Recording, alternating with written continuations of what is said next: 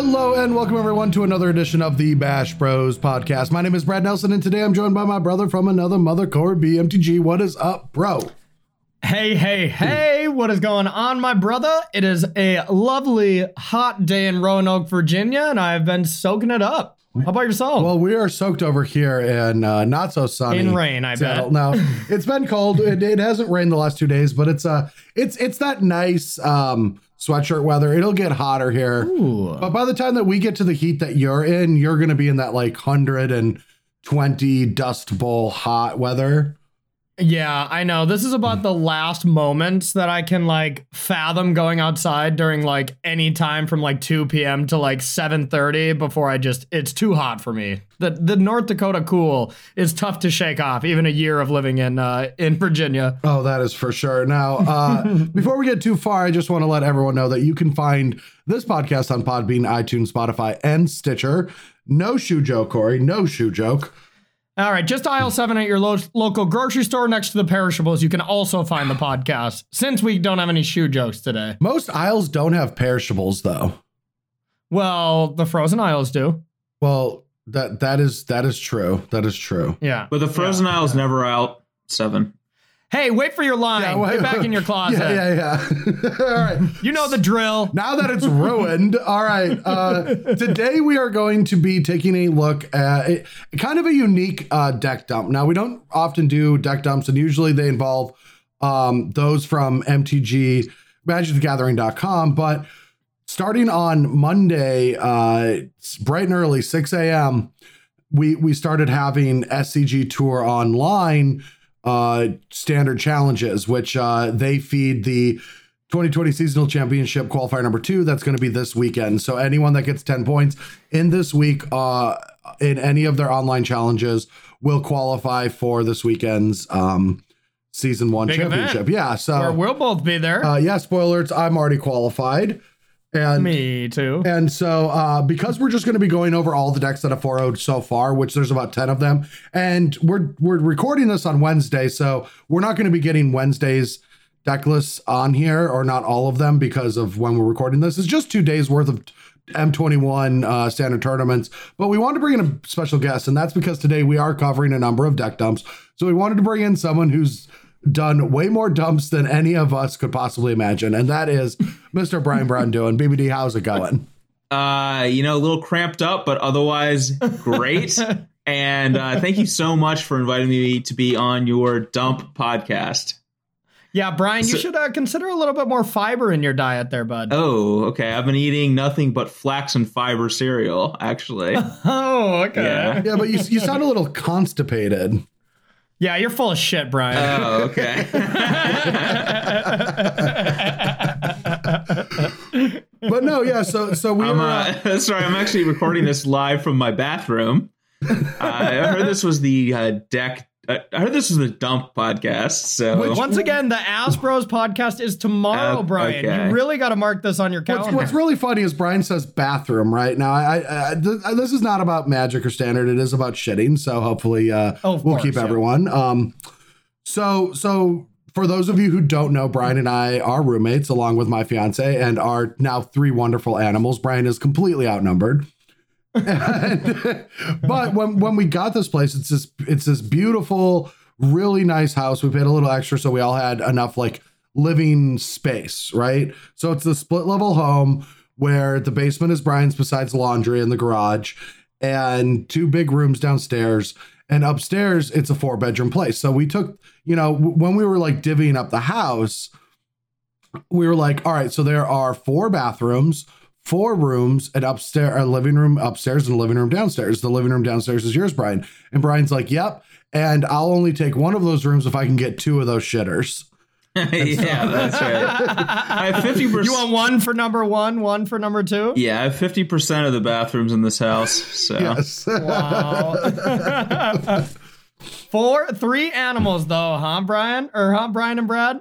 Yeah, I mean, That's well, impressive. Yeah, we've got we've got the two cats that are very low maintenance and and very well behaved. And Amber uh, Amber wanted a puppy. I didn't know if I wanted a puppy, but so we got a puppy. And uh, so far, it's going great for for puppies concerned. It doesn't make a lot of noise. It's really friendly. It it did just take our internet down last night. Um, Well, it's out of the house then. Yeah. Uh, Yeah, it's on it's on the street. some things can't be forgiven. So yeah, yeah, Brian, I didn't know you were such a uh, wild McConnell uh, Magic deck fan. Because uh, you're living because you're living in a zoo, bud. I know I am, and the biggest animals of all are me and Brad. So Yes. Yeah, Amber told me, uh, Brian, to stop going number two in the kitty boxes, though. okay, She wanted me to let you know that. Okay. gotcha. Sorry about that. Yeah. Yeah. yeah, speak, speaking of that, it's really funny that uh, Brian left one of his bathroom doors open, and then he came out one day at, right before taking a shower, and he's like, "Just so y'all know, there was shit in my bathtub, and I think it's one of the cats." And I was like, "Oh no, that was me. It's okay." no, that was me. Sorry, I, I I forgot which bathroom it was. yeah, Luna, Luna, Luna is just uh just likes to shit in random places when she's mad at us. I think that's what it is, or territorial Wow. or whatever. Like, and and we were going Why did she for have to take it out day. on me? I did nothing to her, and maybe yeah, and Brian, maybe you can no longer the use point. that tub. you can no longer use that tub now. That is Yeah. now Luna's. The, the the joke I made was nobody shits in that shower except for me. Yeah. Yeah. All right, should we get off this shitty topic and talk about some non-shitty decks? All right, let's do it. But I thought we were going to talk about standard. Oh. Roasted. All right, so yeah, so M21 just came out last Wednesday. Um, there were a few tournaments on MTG Melee. Now, uh, bringing up MTG Melee for one of the best reasons is the tournaments can tournament organizers can start running tournaments with new sets on the Thursday, on the day that a set is released. We had like six or seven tournaments, you know, that day from from local game stores that ran for their local communities. But then starting on Monday, uh starting on Monday, SCG started up their things. So um so again, just to clarify what they are, they are standard challenges, four round tournaments. Uh going 4-0 gets you 10 uh 10 SCG tour online points along with $50 store credit going uh 3-1 gets you 4 SCG tour online points and $25 in store credit and then any other spot is technically non-qualifying for any additional prizes but just by registering you get 2 points. So at the at the bare minimum if a player wants to qualify for the weekend tournaments and they just had one the other weekend dollars. Yeah. uh, well, yeah, you you can sign up for for five of them. If you lose five, you'll still qualify. Um, and there's not that many people that play in them. Like, like as in like last time there was what like over a hundred or something, and uh, and what was prizes down to? Prizes went down to like 32, I think. Uh, 64th. 64th. 64th. Yeah, so like Yep. the actual equity in these are pretty high to play in them. Um, And honestly, the competition is unbelievably high. I mean, like if we looked at the top eight um, of this last tournament, you would not have been able to guess if this was a new online series or if this was just a GP top eight. Uh, so it, it's really some high level magic that we get to play, you know, from our computers, and we don't have to wear pants. So it, it's pretty fun. Uh, you do have to wear pants. It's in terms of service. Ooh, You actually just outed yourself that. as not wearing pants during an SCG tour event, which is clearly in the rules. You're Oh, eliminated. Dang it! You're- I you're was gone. even streaming too. So All right, I guess, so I, I uh, do, I do really want to clarify up. too. Corey did get that wrong. These prizes do only go to top 32.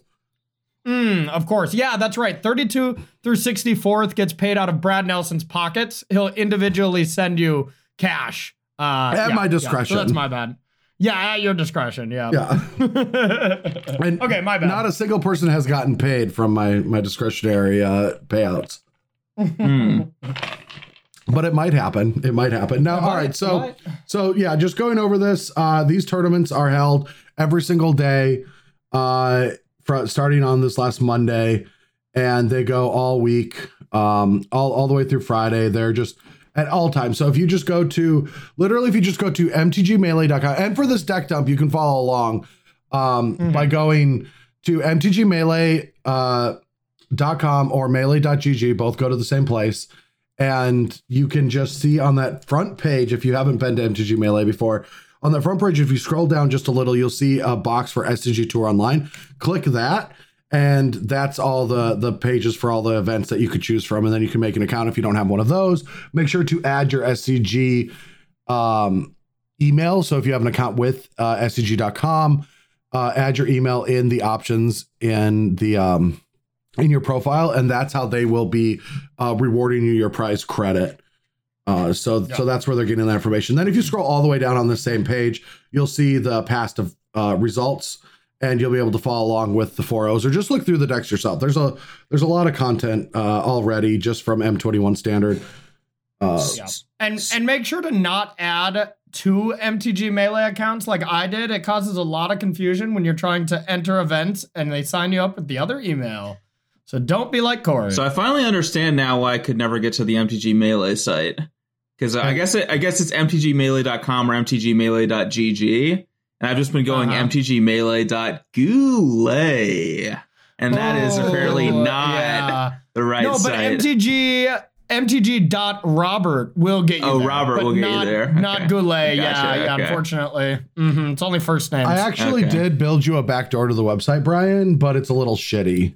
Ooh, yeah. okay. Yeah. Oh, oh. Wait, I'll a have to just transition tunnel to this deck dump. Yeah. yeah, yeah. So so let's just kick kick it off. So starting on Monday, uh, so just for everyone following along, we are going to be going. We're going to be starting with the tournaments, um, starting on Monday. So if you scroll down, you can toggle on on the MTG Which is Melee page. 629 2020. Yeah, it'll say last. It'll say last Monday uh, at 6 a.m. Oh, okay. Gotcha.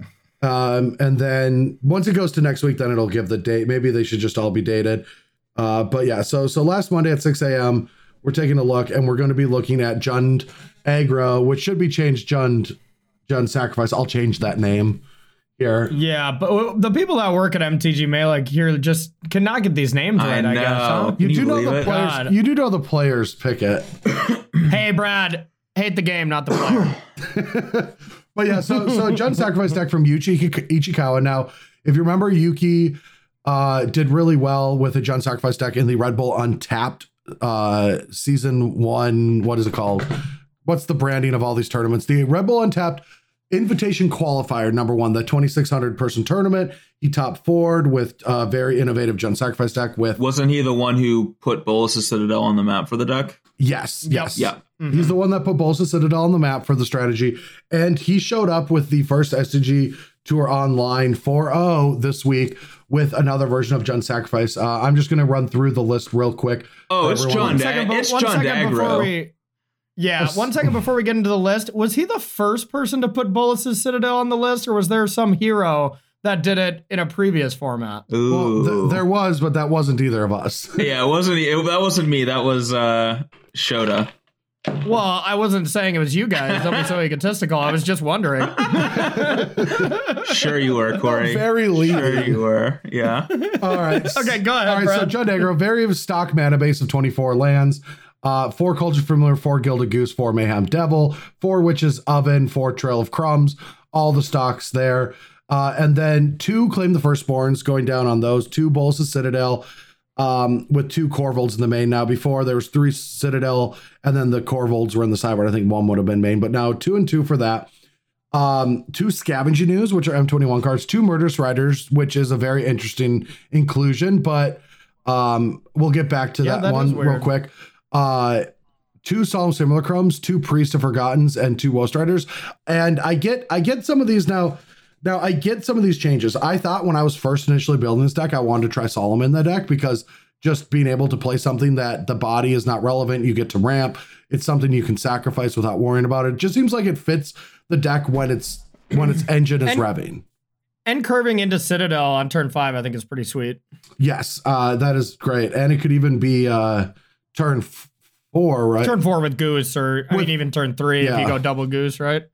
yeah, well, Yeah. Uh, and so I don't think you turn three yet. You'd have to have triple goose, but um, but just accelerating, having a good body. But I didn't know where to take the, to remove these cards. I didn't even think about putting Murder Strider Scavenge in the deck, but you know, claim the firstborn is might be losing a little bit of its value. Scavenging is a great card to actually get.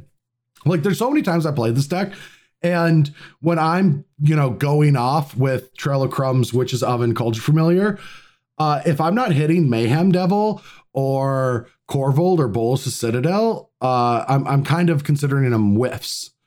and Mhm. and you know just just being able to have um Scavenging Ooze as a threat that you can put on the battlefield that can interact with an opponent's like you know Uro in the graveyard or what have you, as opposed to additional like priests or Woe Striders. Like I hit Woe Striders so much, and I'm like I do not like this card, and I want to board it out so much. And it's really good when you have higher numbers of claims and priests, eh, but they can lower in value. But the card that I really want to talk about is Murderous Rider because I would not have thought about putting Murderous Rider in this deck. Now, the reason that it's Murderous Rider instead of other removal is because this is a way to kill a Planeswalker that you can hit with Trail of Crumbs.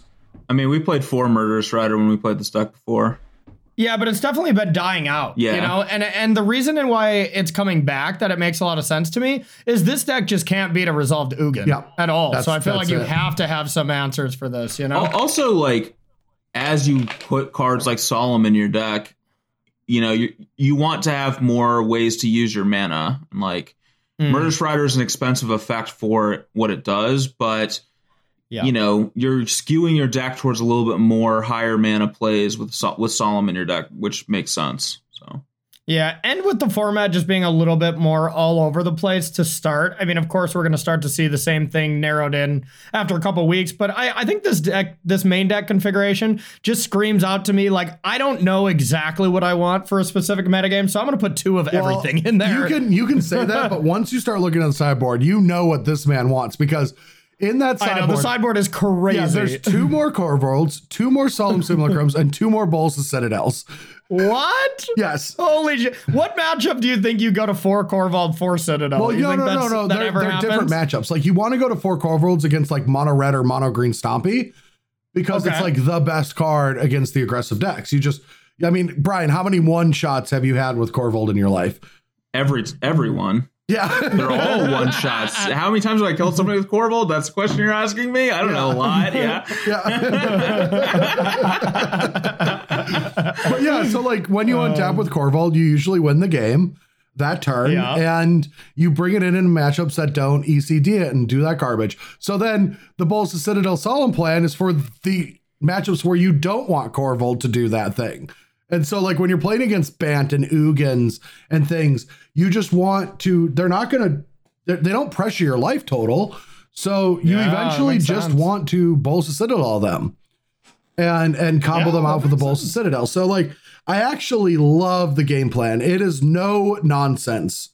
You know Like- what also is surprisingly fine against Ugin? Solemn Simulacrum. Yes, yes, because because they can't. Uh, I mean, the problem Solemn Simulacrum is good against uh, Ugin when they have to minus five, but Yeah. if they if they have to go less than that, it's not going to have high impact. And this is a matchup where, I mean, if you get a Korvold down and they have to minus five, so be it. But I agree with you. Yeah, it doesn't get swept away, and also just having four Bolas of Citadel in your deck means that like your chances of getting there higher and you have a chance of ramping. Like I actually just really like uh, a lot of the things that Yuki was doing with this deck list, at least for day one. It'll get a little bit more efficient because I don't know if this sideboard and this plan is enough for Temur, but maybe this is the way you want to go. You just go to Agonize Remorse, Return for Natures, of Citadel, Solemns, and just hope that gets there.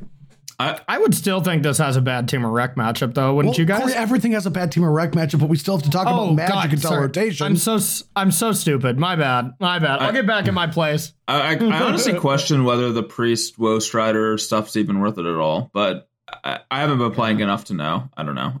Yeah. Th- those are the kinds of cards that I see it. just, I'm not excited by those cards, but I mean, sometimes priest is your best card. yeah. You know, but uh, I mean, it it definitely makes sense that uh, Ichikawa is on the same wavelength because we don't even see the other two priests in the board, and we see four Cor- Korvolds and four Bolas of Citadel in total. So, I mean, yeah, he- he's definitely recognizing that as well. There's a lot. I, I never played this deck though, to be honest, but I've been I've been playing around with it, and it's probably the deck that I'm most interested to work on because I want to find a deck that plays well with Solemn. And let, let's be honest, this is like the, the this deck.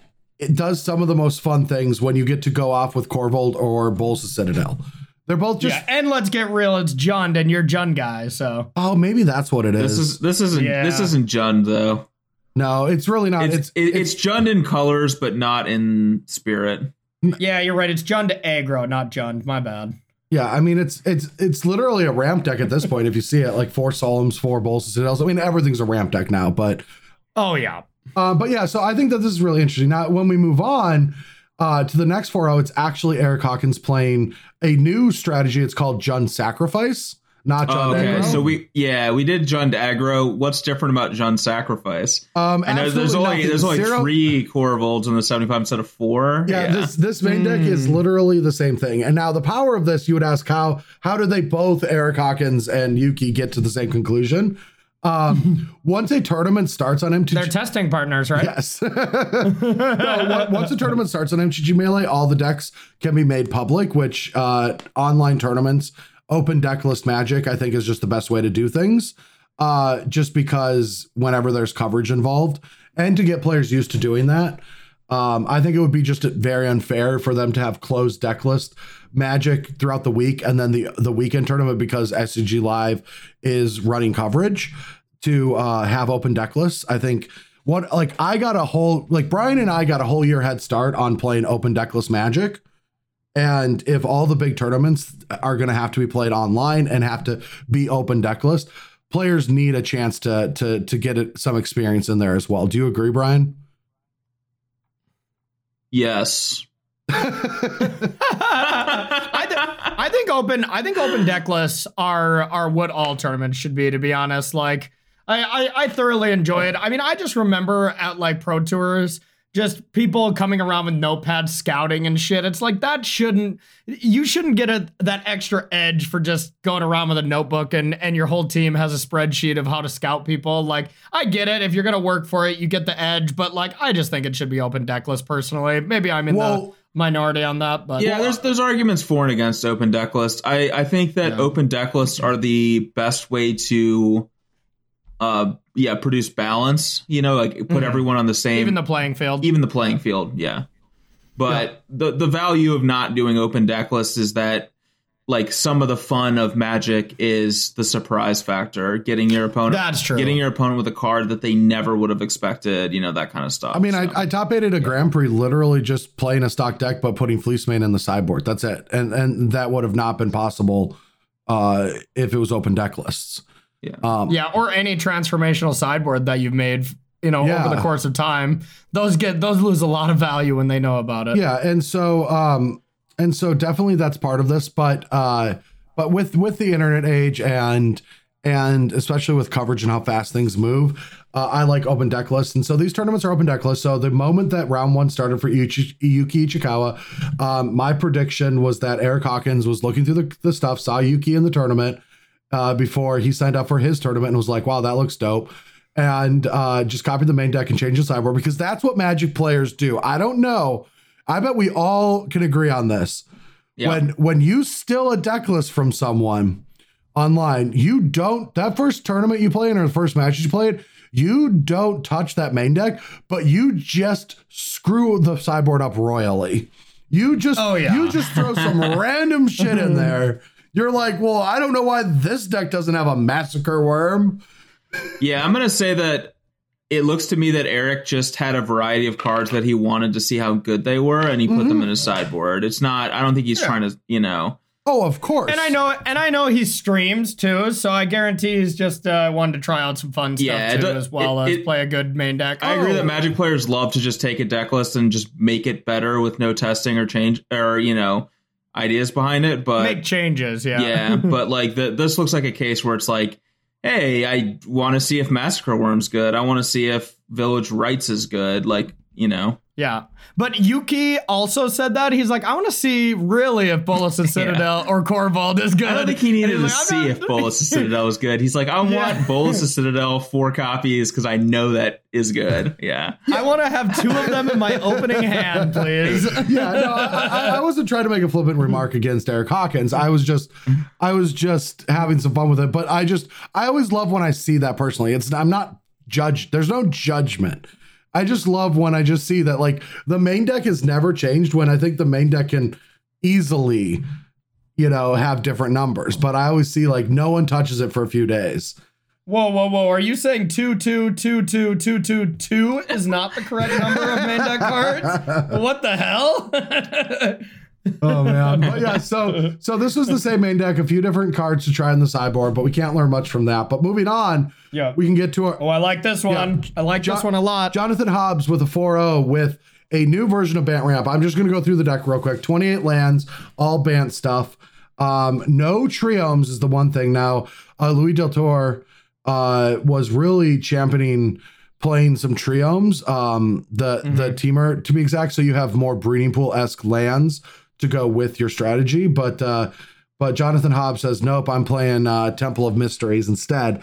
Uh, Barely any temples though. Like only five te- total temples and just all the dual lands. I feel like that's not necessarily normal, is it? Uh, I think it's correct to just play all 12 dual lands, like shock lands in this format. Half the matchups, Yeah. like half the matchups don't matter on on life total. And some On and life, sometimes you really want to go Uro hold up like Dovin's Veto, Growth Spiral, Aether, Gust, Mystical Dispute, all this stuff. Yeah. But anyway, let's go through the deck list real quick. Uh, so okay. Temple of Mystery versus Triome is just a consideration of Nissa versus one Scry, right? Like that's that's all it is. uh, I mean, and and you can cycle And those lands cycle. for Uro later in the game. Sure, sure. There, yeah. there is value on that. I mean, I that often doesn't happen unless like you're both attritioned and you're just trying to find the next big thing. Um, Mm. But but it does happen in the in the way later turns. Uh, but yeah, that's the only inclusion. I personally found having Triome was really nice because um always like I, I played two Triomes and it always felt like I had a breeding pool available to me, which I thought was very important. But Yeah, I actually like triomes as well. but isn't I- I Temple think of Mystery is also breeding pool? So it's like but it's It is it's, not. It is not a green and blue land. It no, it's not. It's not a breeding pool. It's not a forest. yeah. oh, you're yeah for Nissa, yeah, okay, Yeah. yeah, no, that's what I was saying. But I thought you meant like just having more copies of a blue green land. Period. No, no, no. Yeah. I mean, No, I mean he just meant a breeding pool. You mean literally Like, breeding pool for specifically Nissa? Okay, that makes Yes, sense. yes. Yeah, I- yeah, like, gotcha. like being it, like sometimes the life or death of a Nissa or or a game comes down to being able to deploy your Nissa and and and play your your Aether Gust or Aether Gust, exactly. so- yeah. Or a wilt or or, something. or yeah. a brazen borrower or whatever. Yeah. Um, you know, or Mhm. Dovin's feet. Yeah, or Wilts, or yeah, yeah, yeah. Well, I mean, oh, never mind. I was like, if you have a triumph, a I was, I triumph, was you waiting. can go I, I white knew right and where you're green. going. Yeah. You're like, oh yeah, but Temur doesn't cast it, and also you can't get blue and white out of a Bant one that doesn't exist. I'm glad uh, you know where I was going Yes. with that, and threw me under the bus for something I didn't even say. What the hell? That's what you're thinking, though, right? yes. All right, so so let's go through the list. Four Teferi Time Raveler, three Nissa, two uh Teferi Master of Time, one Ugin, three Uros, three Hydroid Krasis, two Brazen Bar, one Dream Trawler, three Elspeth Conquers Death, three Shatter the Sky, four Growth Spiral, two Dovin's Veto, one Aether Gust, 28 lands is the main deck. Now, anything pop out from any of you uh to start off talking about this main deck? Um, the inclusion of Teferi Master of Time, I think uh people are starting really high on the card, playing like three to four, and I think it's slowly going down. And I'm not sure if that's a product of the card just being bad and we're gonna start to see none, or if it's just you never really want to draw two of it. Um, so I- I'm really interested why two, and if this card is even belongs in the deck when it keeps declining like that. Uh Brian, anything you see here? three copies of Nissa. I don't know. It's just, I mean, maybe that's standard, but um, Feels wrong to you? yeah, it's just anytime I see less than four Nissas, I feel personally affronted. Yeah, I haven't seen four Nissas in a deck in a long time, I feel. I feel like two has been kind of more stock lately. I, I actually think three is more than the average Bant deck. Okay, yeah, I mean, I haven't, Yeah. I, I've been out, I, I've been out of the loop in that regard, but whoo, Yeah, this Oh. this has really come down in value based on the eight set standard and what uh, what the format pro- provides for everyone. Um, it just has to do with their early game. There's a lot of decks that can get under Nissas, and like the the Nissa three three really is not as impactful anymore in combat as it used to be. And so many ECDs running around. I mean, that, yeah, like, E- ECD. There's brutal and- Temur reclamation decks can go over the top and kill it. The Uros uh, brick wall them. but Um, not if you go Nissa, untap, Temple of Mystery, Aether Gust. Go. Yeah, yeah, go. Shark, Yeah. Shark, Shark Typhoon can eat them, and there's all these issues. But that's Oh, speaking of Shark Typhoon, where is that card? exactly yeah. There's none in this main deck, and now, um, but yeah. So speaking of Teferi Time, Or in the sideboard. yeah, there's none in the sideboard as well. There's just no, Wow. there's none. Um, So so when I when I first look at this deck, I just feel like it's a mishmash of cards and Bant is a powerful strategy and Jonathan Hobbs is clearly a powerful mage. Um Yeah. but I feel like this this list itself is very directionless. I mean, it is week one um of M21 standard, but like when I look at this, like this is the kind of deck that I've been eating alive with four color Yorion. And now I know just bringing up four color Yorion sounds like I've completely checked out of competitive magic. Um, but I No, I think that deck's fine, right? I think it's I think it's very good. And the one lesson that I learned from testing a little bit of Bant and four color Yorion is I think Yorion's tier two, actually. oh, do you? I do too. Yeah. Yeah. Bazinga. so so Teferi Master of Time, I I have found that I don't actually like it in I think that this card is very good, but I don't like it in decks like this that want to play Nissa and and uh, not a bunch of interaction. I found Teferi Ti- Master of Time to be kind of uh, disgusting in Four Color Yorion because Four Color Yorion actually is just the only way that that deck wins is it has it, it has Yorion, of course, uh, four Uros, four Shark Typhoons, and two Hydroid Krasis, and then every other card in the deck um, draws a card or kill something, and including all the win conditions also draw cards. Um, so the deck has just way more interactions, thought erasures, removal spells, um, way more removal than every other deck. And so when I, you know, Teferi Master of Time allows you to sift through the the wrong removal spells, fill the graveyards for faster or the Uros. late game hand disruption too. Um, yeah, you can loot away Yeah. late game hand disruption. Usually, you still want to, you know, use your hand disruption at any point in the game because that's how Magic's played now. Okay. Okay. Um, because everyone has card cards in their hand at all times. Like, yeah, that's like true. someone will Hydroid Krasis, and you're like, okay, I'm gonna take their Nissa or their Ugin or whatever. Um, but yeah, so I found that Teferi Master of Time is really good at that. But Bant, it this looks like a control deck, but it doesn't actually interact that much, right? It has an Aether Gust, it has some Brazens, it has three CDs and three Shatters, but besides that, like Teferi bounces and you know, and and so like while Teferi Master of Time can interact once uh, and then maybe again in a few turns, um, I found that that value is really low in a deck like this because you don't often interact uh, before turn four or five anyway. mm-hmm. So that's that's my argument with that. And other than that, I just think it's a mishmash of randomly powerful magic cards, and that's why Bant's good right now. We'll see it get more and more tuned as the format goes. The sideboard has a few Jolraels, which um, for for anyone that doesn't know what that card does, it's colorless green for a two three, I believe. And One, one, two. it's a one two. Okay, for yeah, it is a one two, and then it has uh, two abilities. If you draw on your second card for the turn, make a two two uh, doggo or cat, cat. Cat. uh, and then for four colorless green green, uh, all your creatures become XX equal to the number of cards in your hand. And so, th- Become base power, so it actually works well with Hydroid Krasis. oh, cool. Okay, that's cool. I didn't know that. Mhm. Um, You correct me on every single part of that magic card.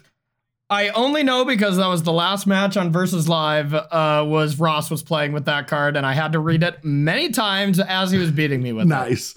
Um, but yeah, so Jolrael uh, is this good like card to bring in in these like mirrors, these bants, or uh, people bring it in when I'm playing four color Yorion or against Temur Rec. It just gets under them, and then whenever you draw a card on your turn uh, from a Growth Spiral, or an Uro, or a Teferi, you get a you get a cat token. Or with Teferi Master of Time, all you need is a Growth Spiral or Shark Typhoon if, if those types of lists play it to actually even trigger it on your opponent's turn, uh, which is kind of cute. Yeah. It Doesn't come up a lot, but Yeah, but yeah, that's what that's there for. Um, I found that to be pretty impactful against uh, these matchups. But like one of that's another advantage of the four color Yorion deck that I've been playing, uh, is that it doesn't actually matter too much because you're you're the removal spell deck, so you already have for Mythos of Nahiri. And I, I always have a few two mana removal spells for each matchup, whether it be um, what's the new one? Execution, excretion, excretion, eliminate. eliminate. that was close. hey, wait, were you gonna say excretion? No, that's that's our, Yeah. our special guest. Yeah, that's our that's our sponsor. Some some people are giving out discretionary invites. I've been giving out excretionary invites. to oh God.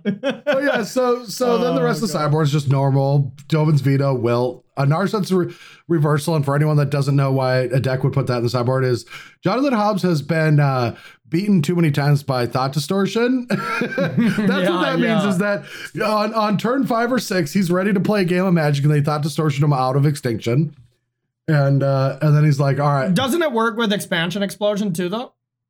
uh, I guess it would, wouldn't it? Does it?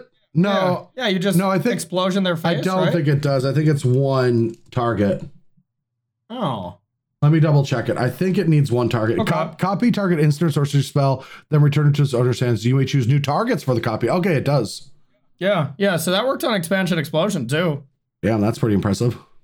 Yeah. Um. So one thing, Brad. How uh, I know this is probably a horrifically stupid question, but does your four color Yorion deck beat Temur Reclamation? Yes. It does. Okay, ship it to me. Send it. Quit the quit what you're doing in the cast right now. I heard Yorion and beat Temur Reclamation. I'm locking it in for the weekend. I, I think I think it's I think it's favored in the matchup. I've only been playing Oh, people on the God, ladder. yes. Um, uh, you have you know four Dovin's vetoes, four thought erasure. Uh, you can play a few. Mm. You can play a few uh, wilts if you want them. Uh, and then and then you play like I play one or two duress. I have some Narsets. Um, you can have Aether Gust. Like I don't know the right combination of cards, but like uh, the Nahiri card, the uh, Mythos of Nahiri, and uh, ECD are very. Card seems are- amazing right now. Huh? Mithra seems amazing. Yeah, right they're now. both very good. The decks also just walks right like game one, your eliminates aren't bad because they have sharks and Uros. Hmm. And then after sideboard, uh the what's the removal spell that can remove counters or kill a counterless creature? Heartless. Yeah, Act. Heartless Act is also very good against them because it hits all of their threats just for Hmm. two mana. And and every single Temur Rec goes to like some counter spells, but they bring in all of their threats. So you just become a removal deck, and your entire deck is removal. And you just pos- you play this positioning game with them until you have three planeswalkers and an ECD in play, and the game is over. Yes, please send that to me. I Yeah, am, could- you had me at let's- Yorion. You gave a long description there, Bradley. You had me at your end. You didn't have to say a single other word. I mean, I think I think the deck I think the deck uh, struggles against the most aggressive of aggressive decks. I think it's like Mono Red. I or- actually think mono red is is pretty decent. It's more like I think Rakdos is more aggressive than mono red. Um, or maybe not. Oh, like aggressive. Rakdos Aggro, the first deck that we covered. Yes, yes, yes. No. Uh, That was John Dagro, Corey. yes. Oh, sorry. So, damn it. yeah, like Rakdos sacrifice and um and mono green might might give it an issue. It also it loses to the aggr- I, I almost lose every game one to aggressive decks and then win after sideboard bec- Okay. because my because I'm wanting to beat the other decks. But uh it could also maybe lose to like Temur elemental decks too. I haven't played against any of them, but any Ugin Okay. strategy I've found uh, all right because you have so many answers to the Ugins themselves. I kind of just like Yeah. like the the the Simic decks that just ramp. I kind of just run them out of threats because they're very threat light actually. yeah. Uh Yeah, and I mean Ugin, when you're a control deck where the negative ability isn't that threatening, all it is is just a lightning bolt on a stick that you have like three turns to deal with before you're dead with the ultimate. Yeah. But so yeah, I can see that not being a big problem at all. all right, but let's let's keep going through this. We'll have to just do All right. next week we'll just have to talk about our uh our four color Yorion masterpiece. That's what our episode will be next week. Yeah, or how we all audible to Jund sacrifice. Oh for yeah, this the, tournament the, the episode next week's not at all going to be about that. They'll they'll both scrub out like with the deck, and they'll just be like, "Yeah, we're off it by now Oh, or we'll- whatever." We'll also Yeah. we'll also say we will be posting on Thursday, uh, which is when the episode comes out, I guess. Um, the our our most recent list of the deck in the Bash Bros podcast uh, Patreon or Discord. that's a good in call. the Discord. That's a good call. So what that means is Brad will be posting his most recent list, and I will be copying, pasting, and then posting that list as my current list as well. Yeah. yes. Yes. and I won't be posting anything. Yep. Except your wall uh, staring photographers. That's right. Photography, excuse me. All right. So so next deck to keep on course. Uh, we've got Fabrizio Anteri with Jund Sacrifice. It's uh, the uh, you guessed it, the same exact main deck with a little bit of a side. different- Nope. Oh, it's No, not. no, no, It's no, not? no. Oh, yeah, I that's did. I knew this. you No, no, back no, up, no, no, no, no. I knew this before, but then I, I forgot it today, or forgot it right I now. believe I see a new card. That is true. Instead of two murderous riders, uh, Fabrizio's played the interesting Llanowar Visionary. Two colorless green, two two. Tap to add a green. When it comes to play, draw a card. Yeah, it is Elvish Visionary and Llanowar Elf literally combined in the purest sense of They the like word. DBZ Like I wouldn't even be shocked. right? I wouldn't even be shocked if the flavor text is just both of Llanowar Elf and Elvish Visionary just combined. Do you know what would be shocked? Ah, huh. Llanowar That Visionary. creature. Yeah. Yeah. Oh, yeah. Oh yeah. You walked right into that, Corey. Yeah. I sure did. I'm an idiot. But yeah, other than that, this deck looks exactly the same. The sideboard has a little bit more removal than just like more go over the top stuff like Bolas the Citadel. We just see three Noxious Grass, two Duress, two Agonizing Remorse, two Scorching Dragonfires, two Cinder Vines, two Necromentia. That is the new um, Cranial Extraction type card where they get a 2 2, I believe. What are you- if, what? you, if they have a card, No, right? no, that's Necro- no, that's not ne- Necromentia? No, that's not Necromentia. Ne- That is Oh, what is that that? is Necromentia. no, it's not. Necromentia is a 2009 horror film. Oh, with okay. the yeah. sinister scares, fo- uh, sinister scares following four people tattooed with the Ouija uh, with with a, uh, a Ouija board, while while Huh. Hagen aims to revive his dead wife. Travis earns for the afterlife. Morbius seeks to revenge. The Mister Skinny harbors a secret. Mister Skinny Okay, Skinny. well that all makes sense. That all makes sense to me, but why did they need a second copy of that movie in their sideboard? Wasn't one copy enough? I think actually zero copies of that movie is, Yeah, is more than enough. Um, what are you talking about? God, It- you're a, you're a real heartless act, Brian. what are you Yeah, talking I about? It's it stars Leighton Matthews. Everyone knows Leighton Matthews. Yes. I guess I'm late to the party on that one. Oh. Oh, all right. So we can skip our next deck list after this. This deck looks terrible. All right, moving after this, on. we got John Gigantha. All right, so so uh the next one is uh me 4-0ing with Temur Elementals. Um now you all know why we're doing this deck dump. Um yeah, yeah. Or if you look at Brad's Twitter or MTG Melee's Twitter, we know why we're just also some doing good this deck dump. Humor. That's just some good advertisement Yeah, right there. yeah, uh, uh, yeah, Brian. I just went for the and on the MTG Melee Twitter account. I'll like um when when people 4 with with you know I'll sometimes like post like whoever's winning tournaments on MTG Melee. Like congratulations to this person for winning this tournament. Here's their deck list. Okay. So I did one for me, but I also added in like, gosh darn, Brad Nelson's such a good Magic player, isn't he? Like, Wait, so Brad, so are you confessing that it is you behind the behind the curtain? Of course, it's me behind the curtain. All right. Well, I'm glad you finally confessed. Confessed. I've Yeah, never I- been asked.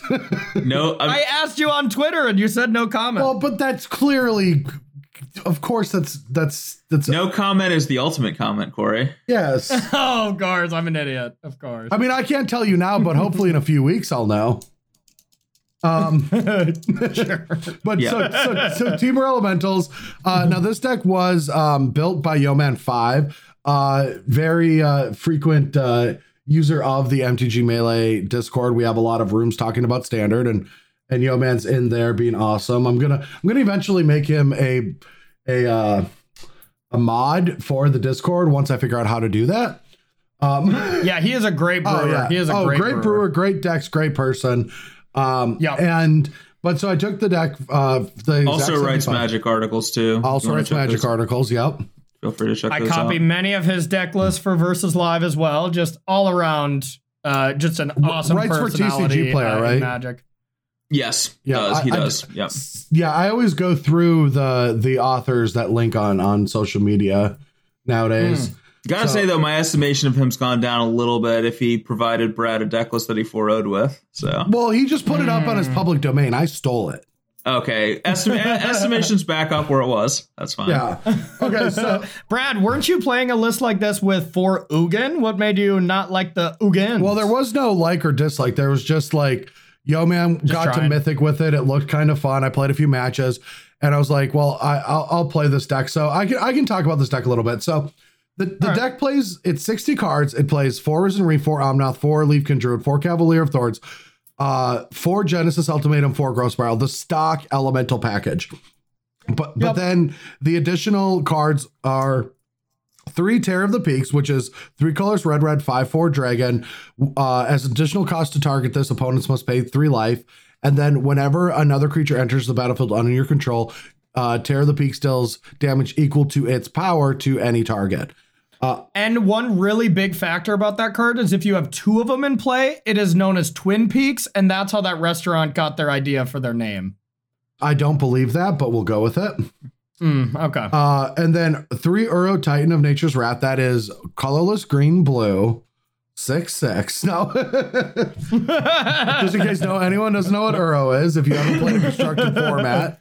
So we're talking to you, Brian. And then Yeah. two two Yorion Sky Sky uh, Homad. I don't even know what the rest of Yorion's name is, but well, it's Nomad, not Scott- oh, I can't. My, I need I need I need new uh, glasses.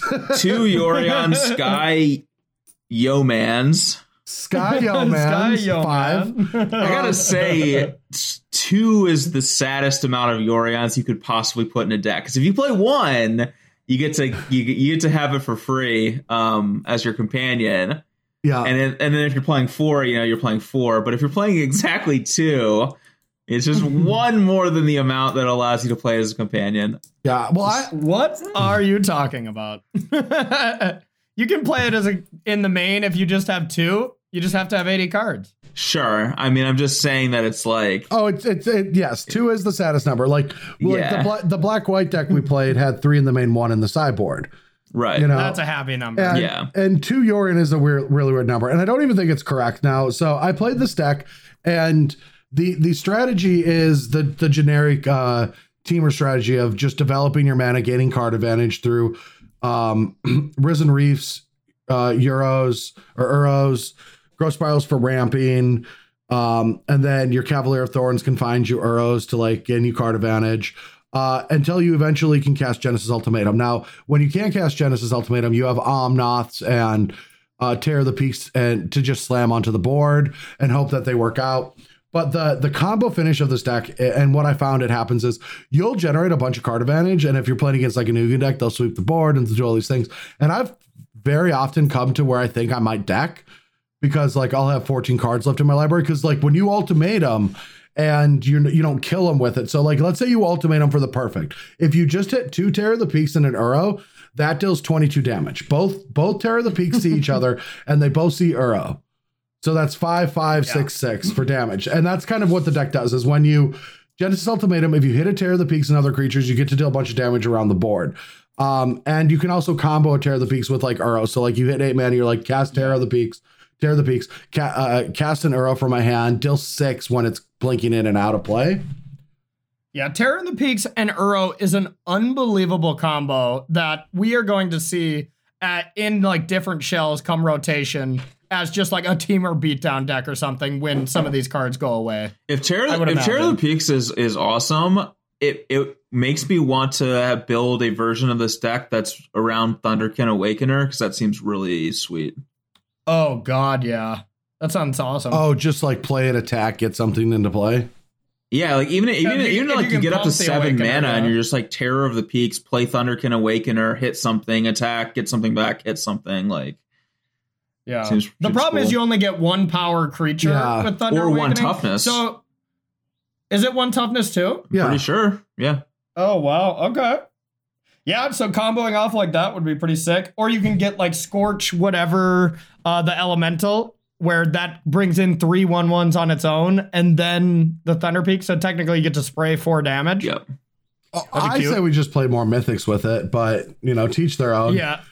Um, Hey, that's yeah, that's just a regular rare. That's ugh, Yeah. gross. Uh, vomit, vomit, so- Some- and an uncommon. Yeah, uncommons. Ugh.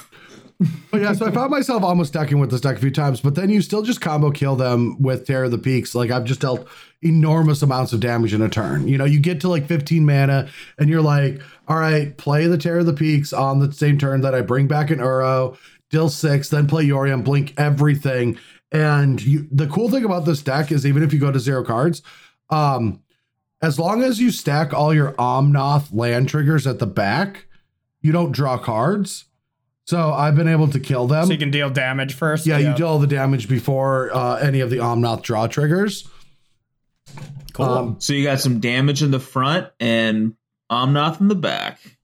Yeah. and decking in the back. Um, Yeah, or or if you don't actually put any lands to play, like if you do a Yorion Blink and your Risen Reef triggers a million times, you don't deck off of those, um, and you can just put all the lands in your hand. You can put everything in your hand. so if if we do a Temur Reclamation check, how does this deck uh, pair up to that oh, one? it gets absolutely annihilated. Not even close. It just gets destroyed. yeah, it, it kind of seems like it would. I- I- like you got a you got a decent sideboard to try to interact, but then you make your Genesis ultimatums worse, so then your deck is less functioning. So yeah, it, it seems like it'd be Yeah, I played against Scooter two two two in uh, an SCG uh, standard challenge. Uh, with this deck after that, I played another one, Mhm. and uh, I I lost game one and game two. My deck just did its thing. It didn't. I, I didn't have a degenerate draw, but I had all the cards that I should have, and I had multiple interaction points, and I just got annihilated. You didn't have a degenerate draw, Yeah. but you did have a degenesis draw. Yes. Oh, that was the ultimate joke. No, here's the ultimate joke. Temur Elementals, you may not like it, but this is what Peak's performance looks like. I, I I get it. I like it. It's fine. Thank you. That's funny, isn't it? minus at best. At best. If I had a crick, Brad, yeah, I know you have your like censor button on your thing. You should get like a cricket sound. I'm actually quite happy about that joke. I think it landed really well because there was dead silence afterwards, but it was only for four seconds of dead silence. Yeah. Usually it's like was- eight to ten seconds after a joke like that. So exactly. Yeah. I, I was thinking Brad was going to commit a lot Wait, longer. I wait, was going to one give you at least second. like Corey. 10 seconds. Corey, what Yeah. what kind of sound do you want? I already forgot. I already forgot. I already forgot. I already forgot. Wow. is that what I sound like? Ugh. That is. ugh. How am I on a podcast? Is that what I've been doing to people? Holy. Jesus. Am I, gotta am I the change it. baddie? I gotta like, change it up or something. All right, so so moving on, we've got uh, another Jund deck, but with J- J- Gigantha. This deck this has both the Citadel and the sideboard, so they can play the companion. Um, and then it plays a few random new cards. It's uh, Village Village Rites, uh, two copies of that, which is black sorcery as additional uh, cost to cast the sacrifice a creature, draw two cards, and then Fungal Rebirth, which is return a permanent card from your graveyard to your hand. If a creature, if a creature you control died this turn, put two one one saplings into play. I think both these cards are fun, but ultimately not where you want to be with this deck. I, I, I actually just like um uh Yuki's way of Bolas of Citadel. I just think this deck has to be powerful.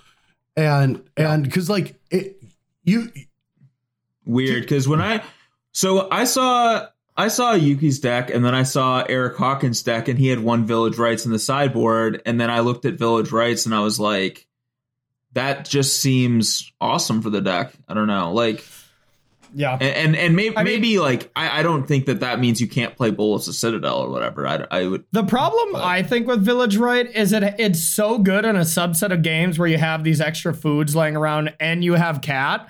But when you just have a draw that's like Mayhem Devil or you know Priest into Mayhem Devil, you know into like Korvold or whatever, and you just don't have that perfect cat setup, then it's like a really awkward card in your hand. I feel. I, I played a sure. I mean, I just I, I I don't know. Maybe I'm maybe I'm stupid, but I think it's No. either Village Rites or Priest. You don't really play them both, but okay, that's fair. Yeah, I, I think I think Yeah, like Village I said, Rights I might be better than much. Priest. Is maybe.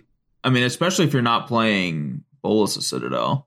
Yeah, if there's not much aggro in the metagame, I could see that uh, exchange going down because it's another sacrifice effect to claim the firstborn as well as uh, um, just good card advantage. Well, that's what I was going to say. I think that the village rites value has to go up and down based on how good your claim the firstborns are.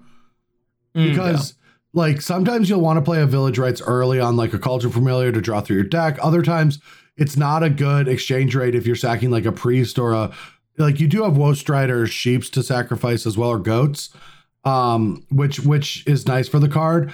But um, you have to play these cards in high numbers, right? You have to play all four woe striders and claim the firstborn. You have to play a higher number of these. So, like, I could see in the list where you don't want to go all in on these cards, and you want to play less claim the firstborns, that you don't want to play as many village rites or not at all. yeah, I could, I could see that. Yeah, you, you you don't want too many. Like you have Witch's Oven, Priest, and Village Rites all trying to sacrifice creatures. Like you don't want to flood on those kinds of effects. But I do think Village Rites is a really powerful card. I I wouldn't Yeah. be surprised if a if that was like one of the premier cards of this archetype, you know, in a week or two. Like Mhm, once people kind of settle down and figure it out.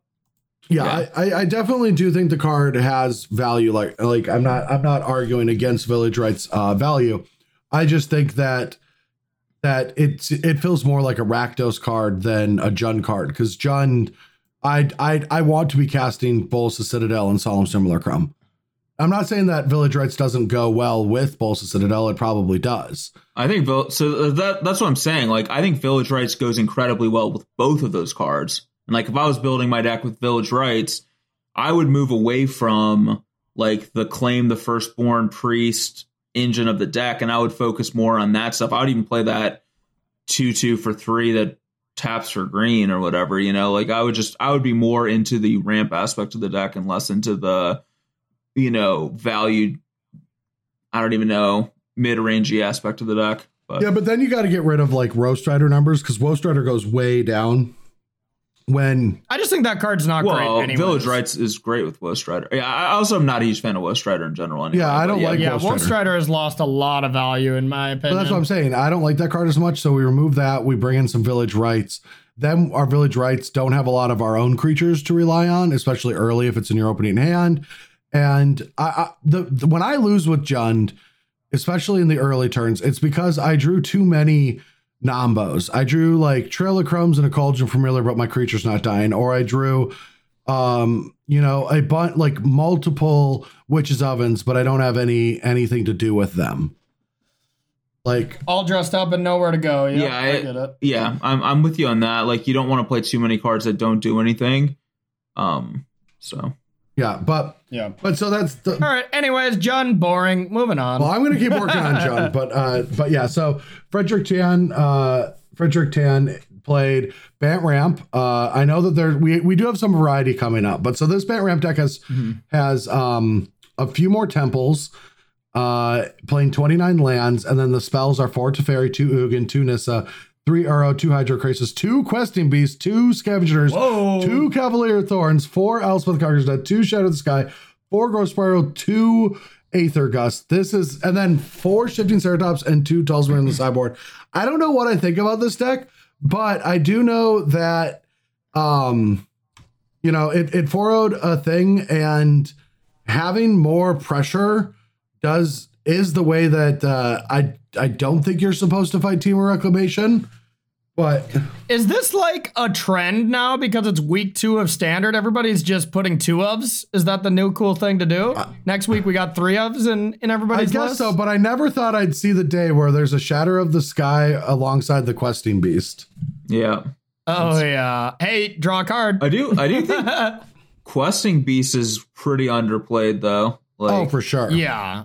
Like Yeah, and bringing that back with Elspeth Conquers Death is absolutely awesome. like Questing Beast was my plan to beat Tem- Temur Reclamation with Jund Sacrifice like months and months ago, and it was very good. I thought it was very good mm-hmm. at doing that. Like same or Jeskai Fires as well, but it was like it put a lot of pressure on them pretty fast, and I thought that that was like your best chance with that deck to win that match, those kinds of matchups. It- but And a lot of removal doesn't line up with not only four converted mana cost, but also four toughness. So, I mean, QB does fade a decent amount of removal right now. Still gets Aether Gusted, which is a problem, but Yeah. you know, when it when it comes in with haste, the Aether Gust is as minimized uh, against that card as it can be, I would I mean, it doesn't it doesn't attack through Uro, which sucks. But yeah, that's true. That's true. Yeah, I I find like that that's the problem I have with this format. Um it's the old Michael Majors um theory on magic that really applies to this format. It's like don't try to kill them. right, Like uh it's just like uh, you know like I'm bringing up the four color Yorion deck again and I don't mean to, but the deck is actually just all interaction and I have no win conditions even in the sideboard. Like I literally only can I only can kill with four Uros, four sharks and two Hydroid Krasis. There's no other way for my deck to win a game. I don't play a Nissa, I don't play an Ugin. Um, and I don't play these cards because when other people play these cards against me, I just kill them. Because I have I have eight to ten removal spells depending on uh what what card it is. I know I'm an 80 card deck, but still. It just Uh, depends on what the format looks like, though. Whether that's viable. Like, don't kill them looks like a great strategy if the format's like these Bant ramp decks and all this other stuff that are just like dragging the game on and trying to value people out. Then don't kill them is how you win the value war. You know, but Yeah, it seems like Temur Rec, the don't kill him idea would be bad, but with you saying that that matchup is good, you know, I mean, I, I'm I'm willing to check it out. I, I'd have to see it to believe it, Well- but that that kind of hmm. mentality towards Temur Reclamation is usually where people, you know, kind of fall to that. I mean, no, I that's agree not with even true. Corey there, Ban, yeah. But Ban, Ban doesn't try to kill them either. Ban's never tried to kill them. They try to get planeswalkers into play. They try to hold the fort, and then they put a win condition into play and try to peck away at them. Yeah, that's like, true. like That's that's very that's, what I'm saying about don't kill them. I'm saying like we're not trying to like sneak a threat into play and then use tempo to protect it.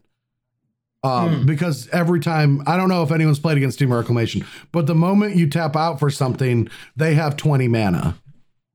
yeah, yeah, and it's turn two, and it's like, what the Yeah. fuck? Yeah. yeah, I mean, a deck like Bant, that's you have to win that way. Some other decks don't have the luxury. I of agree, doing yeah. that, though. Yeah, but that's what I'm Yeah. saying from a Bant perspective. That's why I'm saying don't kill them like out of a deck like this, you know? Yeah, I see. I've taken that lesson to heart. I've just never killed a Temur Reclamation player ever. Yeah. So You just Yeah. literally don't kill them. yeah. I Don't just literally don't kill them. I get defeated a lot, but I'd never kill them, and I stick to that plan every tournament I play. Yeah, my, I have a zero percent win rate. Again. I don't want to brag, but zero percent win rate against Temur Rec. my strategy of don't kill them has been very effective. What what is what is the what is the game? Well, what what's the game record of uh one one one and nine? Uh, Eleven percent, I think. Eleven percent. Yeah. I'm actually, Yeah. I actually lie. It's not a zero percent win rate. My strategy of don't kill them, I've been following that, but sometimes they kill themselves. It's rare, but it, can, it does happen. Uh, so so moving on. Um, I, I was going to bring. I'll bring it up. Uh, in in when I played in uh, regional players tour three, I, I did go eleven percent game win percentage against Temur Temur Rec in uh, in day one. Dude, you gotta, Oh, you did it, dude. You didn't kill him. You stuck by your guns. I'm Yeah, proud of you. yeah. you gotta warn us in advance if you're gonna like, you know, self promote that hard, man. Come on. Yeah, I forgot. Come on, Brad. First, first melee, and now you're just berating about your 11% win rate against Temur Rec. Yeah, you gotta- you gotta tone it down a. Seriously, dude. It's getting out of control at this point. Like, Yeah. All right, so moving on, we've got Jonathan Suarez, SCG owned Jonathan Suarez playing Temur Elementals. Uh, copied me, copying Yo Man, I assume, because I did, you know, melee Yeah. account did tweet about how awesome I am, and then I retweeted it. But uh, d- same day, one with Temur Elementals. We don't have to go back into that deck because I think that this is a fun deck. I don't know how good Yorion is in the main deck. I didn't bring that up earlier uh, because I board Yorion out all the time. Um, because I just don't know when you want that card. Really, I mean, it's really it has really good moments off of Genesis Ultimatum, but it's like not that great to draw on its own. Um, but yeah, the deck is fun. I don't think it's good against Temur Elementals, but I think it's good against the rest of the field. Moving on, we've got. you don't J- think Temur Elementals is good against. Say that again. I don't think Temur Elementals is good against Temur Reclamation. Okay, you said against Teamer Elementals, and I was like, bad in the mirror. Okay, check. Uh, I gotta say though, Jonathan really messed up a lot. Why? Well, he didn't change the sideboard. Yeah. he copied the yeah, deck, but left the sideboard the same. That is a punt. Yeah. Yeah, Rookie move. Should have thrown like an Ugin, Yeah, you for know, threw sure. in a, a Nissa maybe. For Yeah, sure. really mix it up. Hor- horrible deck building choice there. Oh god. All right, this next deck I really want to talk about though, bro. Because I, I just don't know if this deck's good or not, and I, I'm very Br- curious bring on your uh, your guys' opinion. Okay, so this one is Simic Ramp by Jim Davis, uh, and one of a Team BCW member here. Gotta love that. Uh, he's playing uh four Nissa, four Ugin, the Spirit Dragon, three Hydroid Krasis, three Uro Titan of Wrath, two Arboreal Grazer, one Shark Typhoon. I'd be curious how he got to that number. Four Cultivate, four Growth Spiral, three Aether Gust, three Mystical Dispute, and 29 lands. So just literally trying to say, I am going to ramp the fastest no matter what, and and hope that Ugin is going to be good enough at the top end. So, um, I'm not sold on just plain straight Simic for the strategy. I do think that um, there are benefits to it. Uh, Scooter Scooter also told me that uh, he was doing very well with a strategy similar to this. Um, just because because cultivate is actually a very powerful card and and it is a good ramp spell especially beside cards like arboreal grazer that's the actual yeah. combo right like you you ramp but you get card advantage the next turn so you balance it out. Um but the the issue i have with this is just being simic. Now uh i want to bring up another deck list that i i don't think is the right build. This i played against this person in a tournament. It was mr toolshed in one of the challenges, and he's playing this deck, but um, but slower and Sultai. And I, I understand that promoting Sultai is not like the best thing you should be doing if you want people to respect your opinion, but. Uh, this deck was 28 lands, 4 Nissa, 4 Ugin, 4 Arboreal Grazer, 4 Hydroid Krasis, 4 Uro, 4 Casualties of War, 4 Cultivate, 4 Growth Spiral. Now, I don't believe in Casualties of War, but the reason that I believe in Sultai is I think you can just play Sultai in the sideboard for um, any sweeper that seems good right now, but mostly for thought distortion. I think that I've played against this deck. It's just the Simic ramp deck, but it plays black mana.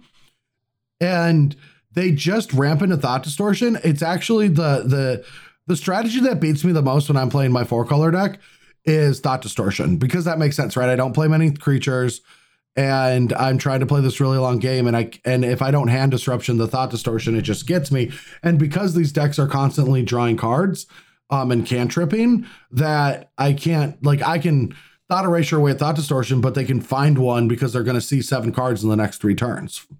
Thought distortion mm. is an awesome card. That's all I'm going to say. Like it, you know like it, it's kind of dumb that we're in a format where that card is so powerful but like having access to something like that to punish people for like not trying to win the game, I think is great. well, I hate it because I've never cast. Because you're not trying to win the game. Well, yeah. it's also that it's not that good against Temur because nothing's good against Temur Rec. Uh, it doesn't seem good against anything except like these corner case decks that like Azorius Control or Four Color Yorion like seems, that are not played no, a lot. Good, so it seems, it seems kind of seems really good against Bant. Seems incredible. I was just saying there's so many creatures in Bant that like sure they take everything, but they don't take Krasis and you just restock. You know, I it I'm not I'm not a huge believer on it. I don't know what you're talking about. Like, look at this ramp deck. So if you just ramp to turn, if you ramp on and you just cast it on turn five against like Jim Davis's deck on the play, or turn four or five on the play, probably turn four on the play if you ramp best. Um, Mm-hmm. You just you take all their Nissas, all their Ugins, all their Shark Typhoons, all the rest of their interaction. You leave them with just Uro and Hydroid Krasis, and even the main deck disputes can't counter it. Yeah, I, I, guess, but I mean, maybe you could get Nissa out by then. Maybe you still have Krasis in well, the yard, oh, but I I'm, guess, or I mean, Uro in the yard, but I guess it does take all the food for Uro, so that's pretty bad. I, I have a question in regards to Uro. Like, every deck plays three Uro. Is that just accepted as correct, or is there like? I mean, they have diminishing returns because the front half is not that great. Uh, and you, yeah, I, I don't know. Some decks play four that just don't mess around, but I, I think three has seemed I, correct well, to I thought I thought most people were playing four for a while. Let me like go back and look. Like, just seems like almost every one of these deck lists that plays Uro, like like Temur Elementals plays three, Simic Ramp plays three. Um, all the Bant mm. ramp versions are, were playing three. It's just you didn't scroll down far enough on our page there, Brian, to see something that you'll be shocked about. Is it four Uros in a deck?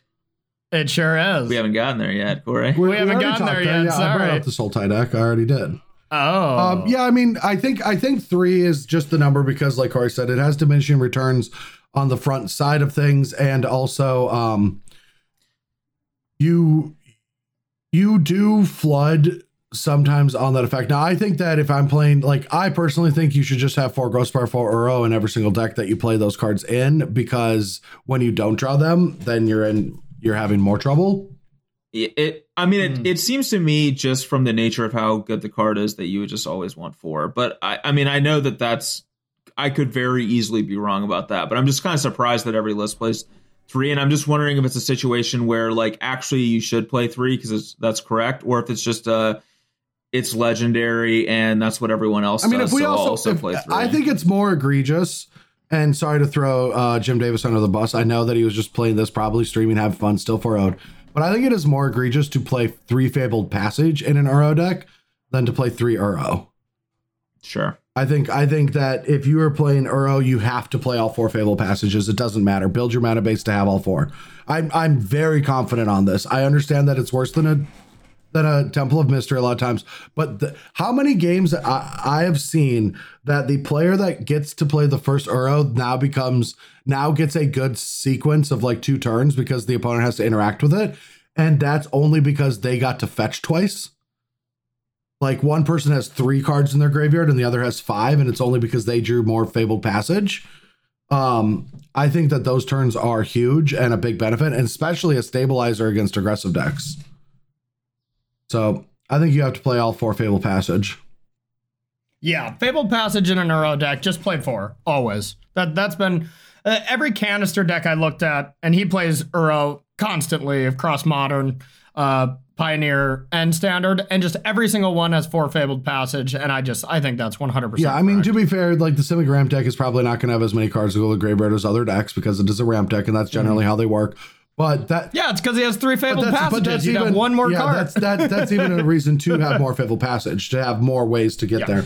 But and, right. that's, and that's a, that would be a good reason to not play four Uros too if you're not putting yep. cards in your graveyard as much. Yeah, that that's true. So yeah. the last deck to 4 was this morning actually when we were recording this. It was from uh, Joseph uh, Buckley who 4 0'd with mono red aggro. Now this this has to show up every once in a while. Um, and what I love about this, that down to like the card, except maybe a few cards in sideboard, this is just the same main deck that I've been seeing Sandy Dog playing forever. Yeah. Just the exact same main deck as Sandy Dog. Yeah, I mean, I, I think Red Deck uh, Wins is back. Red Deck Tries is out of here, and I think Red Deck Wins is finally uh, returned to its throne. There's also just zero new cards in the entire 75, if I'm not mistaken. Um, yeah, no, there is not any new cards for for mono red. I mean, there's there's there's not many cards for for this deck in the in the set at all, even if they like would have to hit the power level that is mono red now. Because the truth is, this is like one of the most powerful mono red decks I've seen in a long time. Yeah, like for really true good. power, like light up the stage, Embercleave, Torbran, Runaway Steamkin, Bone Bonecrusher, Giant, Anax. These are all like really messed up magic cards. Yeah, I mean, like mm-hmm. even even like Robber the Rich isn't bad. You know, like yeah, just this. Yeah, it's just very powerful. I mean, of course, the old um, Hazoret builds were also very powerful, and they had a very good curve of creatures, but like they didn't have Embercleave. I think that this sec is a little bit lower on power than the Hazoret builds. Like yep. it has wor- worse one drops, worse worse spells. Um, but yeah, it is in terms of mono red that we've seen through the years. This is definitely one of the better versions of it. Yeah. Yeah. And honestly, I think especially um, for week one at this point, uh, you know, essentially very early on while people are still trying to figure stuff out. I think red usually dominates, but like the last two sets, uh, it hasn't really been the case because people I feel have just been more all into Uro or or really I'm not sure exactly why it hasn't been uh, crushing week one like it normally does, but it just seems Mono Red's at a decent spot in the metagame right now since it's supposed to have a good matchup against Temur Rec. Um, I don't actually know if it does have a good matchup against Temur Rec. It's just it depends on how the Temur Rec decks are built. Like I've mm-hmm. like let's just say that enemy number one is is mono red, right? Temur mm-hmm. Rec, I, I there's a formula. Temur Rec players know it, and and I've been learning it. there's a great group in the the the Discord, melee Discord, where Temur Rec is talks every day, and their formula for that matchup is to have like one to two Storm's Wraths two shocks, two bone crusher Giants, four Uros. And that's like if you 75 cards has access to these cards, plus the Scorching dragon fires and some Aether Gusts. But like roughly around that combination of cards just annihilates the deck, and this deck hasn't changed. So the matchup's not going to change mm. at all, right? Um, yeah, and and that's already been proven there. Like bone crusher Giant is very good against Mono Red, and it's also one of the subtle reasons why Jeskai Fires was so good in this matchup because if you mm. could just go like you know stomp into play the bone crusher into your four drops then they have a really tough time. So like you know playing bone crusher, playing night pack ambusher some shocks some uros um, these cards are really good in this matchup some aether gust so i actually don't think that they're favored against a Temur Reclamation deck that knows they're coming, um, they can just cut off guard with the Temur Reclamation builds that are all of the card advantage and all the brazen borrowers and shark typhoons and mystical disputes and negates. Does that make sense? Yeah, that makes sense to me. Uh, Yeah, I, I, I just don't know. Uh, I just don't know about mono red. It, it is like constantly baffling me though, because I see Sandy Dog just crushing with it. Obviously, plays the deck at an insanely high level. Uh, then whenever I pick it up, I just absolutely fall on my face. So I give it up. same. I don't. I don't. Uh, like I don't do that well with it. Also, to to be fair, like I love I love me some Sandy Dog, but Sandy did 05 the the Players Tour, Regionals Players Tour with it. You know, like like does Yeah. does really well. Has done very well uh, um, on the SG Tour online for the last few weeks playing it. Um, and even I think uh, you know had it like top forward the uh, Battle Against Racism tournament that we threw. Um, did moneyed the last SCG Tour seasonal championship, but Oh yeah, beating me in the last round. well, that's not that's not an accomplishment. Yeah, let's. yeah, that's true. I was basically asleep at that point. I already forgot. Did you already forget about that? Please, d- d- I didn't give you permission to use my voice. Permission to use my voice. Permission to use my voice. Permission to use my voice. You don't like it, do you? Are we doing a remix album or what? Like, I is this like Bash Bros remixed and remastered or not? Yeah, Re- remixed and not mastered. Yeah. Remixed and not Yeah. master. But yeah, so so mono red uh definitely uh I, I'm I'm under the impression that it is just safely a tier two strategy. It can pop up when all the shark t- shark fanatics are are attacking each other. And and if they're not focused on the matchup, um I am focused on the matchup with my four color Yorion deck, Corey, and we have Oath of Kaya on the sideboard. oh, baby, talk dirty to me. Send me this list already, Bradley. Extinction event, uh, when there's an Anax in play. Hello. Oh, name even. Let's go. Well, no, I don't do that. Give him a chance. I mean, it is nasty. Just taking like two one drops and an Anax off the board. It's like, oh, this is this is dirty. Yeah, no, that sounds awesome. Okay, I am I am so pumped for this weekend's event already. Now. All right, but so so moving on though, one of the the biggest question here, and and and we're getting to the end of this, but that's all of the decks that have 4 out on on MTG Melee's uh, Star City Games online tournaments. Um, it's none of them were Temur Reclamation, and and we keep talking like Temur is a big bag. Uh, boogeyman, and if you look through, so if you go and look at any past tournament on MTG Melee, you will see that uh, there's an archetype breakdown on each page, and that'll tell you how certain decks did. For example, I'm looking at the first SCG Tour Online Championship qualifier. 23 Temur Reclamation decks, 20% of the field. It had a 63.7 game win percentage. You know, it, we have this kind of data, but in this week's worth of tournaments, Temur Reclamation's been doing fine. Not really that impressive. Um, not terrible. It, it's had a few O2 drops, but it hasn't, you know, it's been doing fine. But all the deck lists are, are way different. So, like, my theory about that is that there's so many options to put in a Temur deck. And so a lot of people are just exploring the format, not coming back to playing Temur Temur Reclamation, forcing themselves to, maybe waiting for a Temur reclamation master to just figure out the best build, like wait for the checkhouse build um if it comes Yeah. out. And they they're uh you know there's so many options for the deck. Brazen Bar, Disputes, Gust, Scorching Dragonfire, Storm's Wrath, Uro, Nightpack, Shark Typhoon. Who knows on the numbers of all these cards? So people are just trying to fill it out, right? It's still kind of a control combo deck. So figuring out the interaction. And I think that's one of the reasons why we're not seeing any anyone 4-0 with it yet, because the format's kind of readjusting. And no matter how powerful Wilderness Reclamation and uh, expansion explosion are, the deck still needs to play the proper interaction to to have the best draws, especially against matchups that care about it. Now I've been playing decks like Temur Elementals that tries to ignore reclamation, and they they just have the field day with me. Oh yeah. But honestly, I think there is another factor when it comes to this is that we're so early in this format and people just want to try something different and you know just are burnt out of just playing Temur Reclamation. I know at least that was a factor for me. Uh just playing last weekend in the SCG uh weekend championship event. You know, I played Doom Foretold. Did I think it was the best decision to play? No. But was I just absolutely sick of Temur Reclamation? Like absolutely. Uh, I think that's a small factor. I don't think that's huge or anything, but uh, I know d- definitely some people got to think that way. Yeah. I mean, my prediction is this deck will come back in the next week or two. Um, but we're going to do our best to beat it with our four color shenanigans. I'm in. And and like you said best, with how many different ways to build the deck, that is a deck that preys upon a more solved metagame. So now that stuff is kind of all over the place. You know, Temur Reclamation is actually going to suffer more because you don't have the things that line up perfectly. But when it, you know, you have a clear cut three best decks, you can target them with these specific cards. You know, more aggro, bring in Dragonfires, more ramp stuff, have main deck Gust, main deck Dispute, stuff like that. That's where Temur Reclamation really shines. Yeah, a uh, a, a settled down metagame.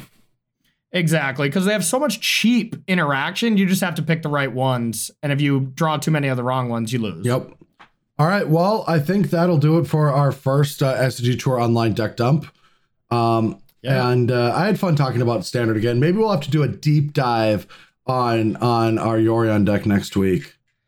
Ooh, a deep dump, Brian. What are you doing next week? Can we get your dumping expertise uh, back? Uh, I mean, I'm just waiting for the inevitable. Uh, well, actually, we didn't decide to do the deck dump because we all jumped off the deck. yeah, yeah, yeah. We all dumped the deck. Yeah, we dumped we dumped the deck. All right. Well, yeah, no, I I'd be down to have a, another deep dive if we both end up playing that the next week. I mean, I, I gotta check my schedule though, man. You know, I'm real busy. Yeah. Like, yeah, and actually don't don't consider that invitation in stone. We uh we got like eight or nine people ahead of you that we're hoping to get, but okay. uh you're ninth on the list though, bud. Hey, top nine. You know? Hey don't, don't don't always top eight, but I do top nine a lot. So Hey Corey, uh Corey, will you be able to call those other eight or nine people or will you I already forgot oh my god! Why do I leave every podcast just annoyed? I wonder is it is it something is it something that has to do with my desk and my surrounding? Is is the color pattern in my room annoying? No, I don't think that's it. Is it is it uh, the people I'm talking to on the couch? Huh? That could be. What, what, what, yeah, I don't know. I'll have to break this down. What do you actually think it is, Corey? Oh my god! I swear to God, if you click that button. Oh my god! I swear to God, if you click that button. Oh my god, I swear to God, if you click that button. Yes! You're really pushing right. Corey's buttons here. Let's uh let's go to the cast yes, and crew, uh, shall before we? we do that, I just have one more thing that I want to say. For anyone that wants to uh play in the season one championship qualifier, that is Saturday, July 4th at 10 a.m. Eastern. You can play any of the uh online challenges at MTG Melee. Um, at this to to find any of the SCG challenges, you can go to https colon slash slash mtgmelee.com slash organization slash view slash 530 slash goulet slash goulet dot dot goulet dot goulet. Um, and if you want to learn about any more of BBD's dumps, you can check out his colon at. Uh, well, that's good. All right, so we have a a new member of the cast and crew, Brian, and, and as our special guest, could you um can you kick us off? Uh, yeah, I can kick us off. Uh, we have a, we have a new member here. We have uh, Phil, no last name and he is the Ass Bros podcast liaison. So, you know, I like to think of it as, you know, on one cheek you got the Bash Bros, on the other cheek you got the Ass Bros, and you just need something to bridge the gap. That's where Phil comes in. He's the Ass Bros po- uh, podcast liaison. Very important role. Talk about cross promotion here. Oh yeah. It is. It is.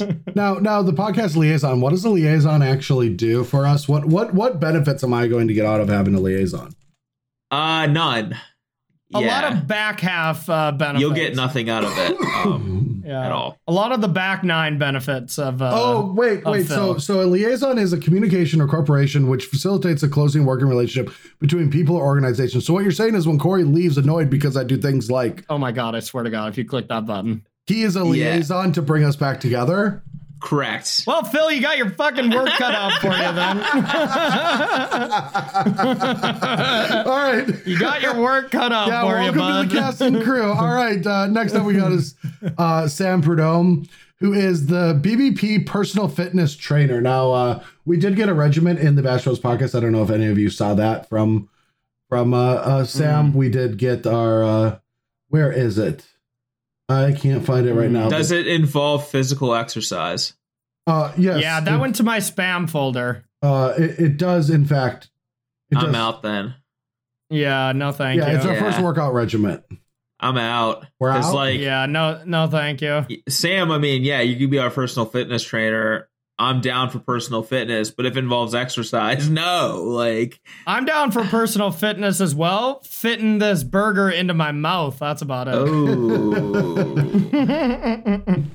All right. Speaking of things we're not down with, Jer Majeldi is the assistant to assistant regional manager, and we're down with Jer Majeldi, we're not done with the office here on here. All three of us. So, Brian, you're next. Oh my god! I swear to Uh, God, if you click that button, permission to use my voice. I oh my god! I swear to God, if you click that button. All right, Brian. Oh my god! I swear to God, if you click that button. I didn't push the button. That's great. What, Brad? Quit, quit pressing that fucking button. Oh my god! I swear to God, if you press that fucking button.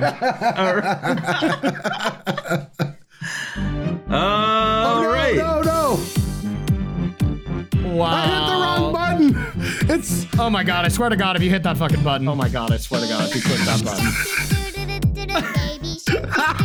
Oh my god. okay. It's done. Wow. Never click that button again.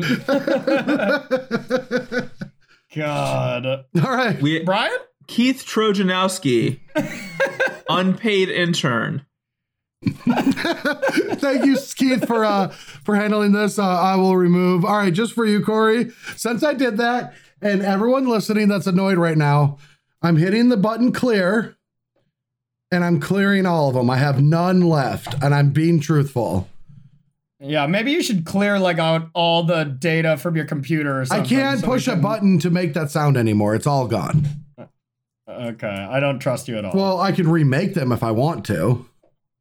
And remake them into his own. Im- oh my god. All right, so moving on.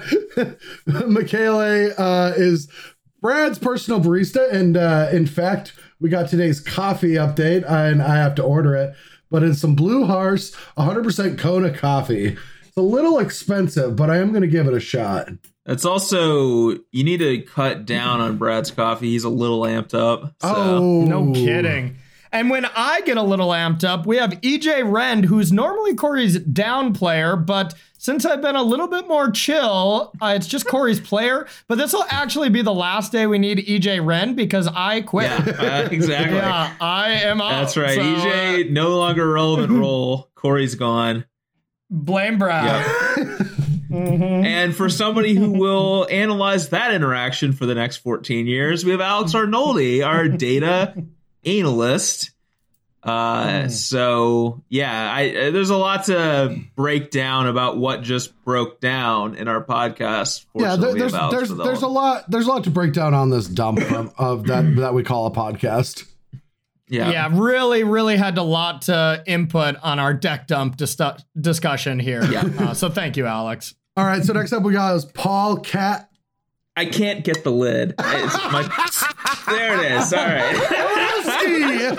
yeah, there it is. It was like, you know, there's moisture on it because it was like perfectly chilled. And I just Yeah. couldn't, my finger kept sliding. I couldn't get it underneath the tab. Yeah.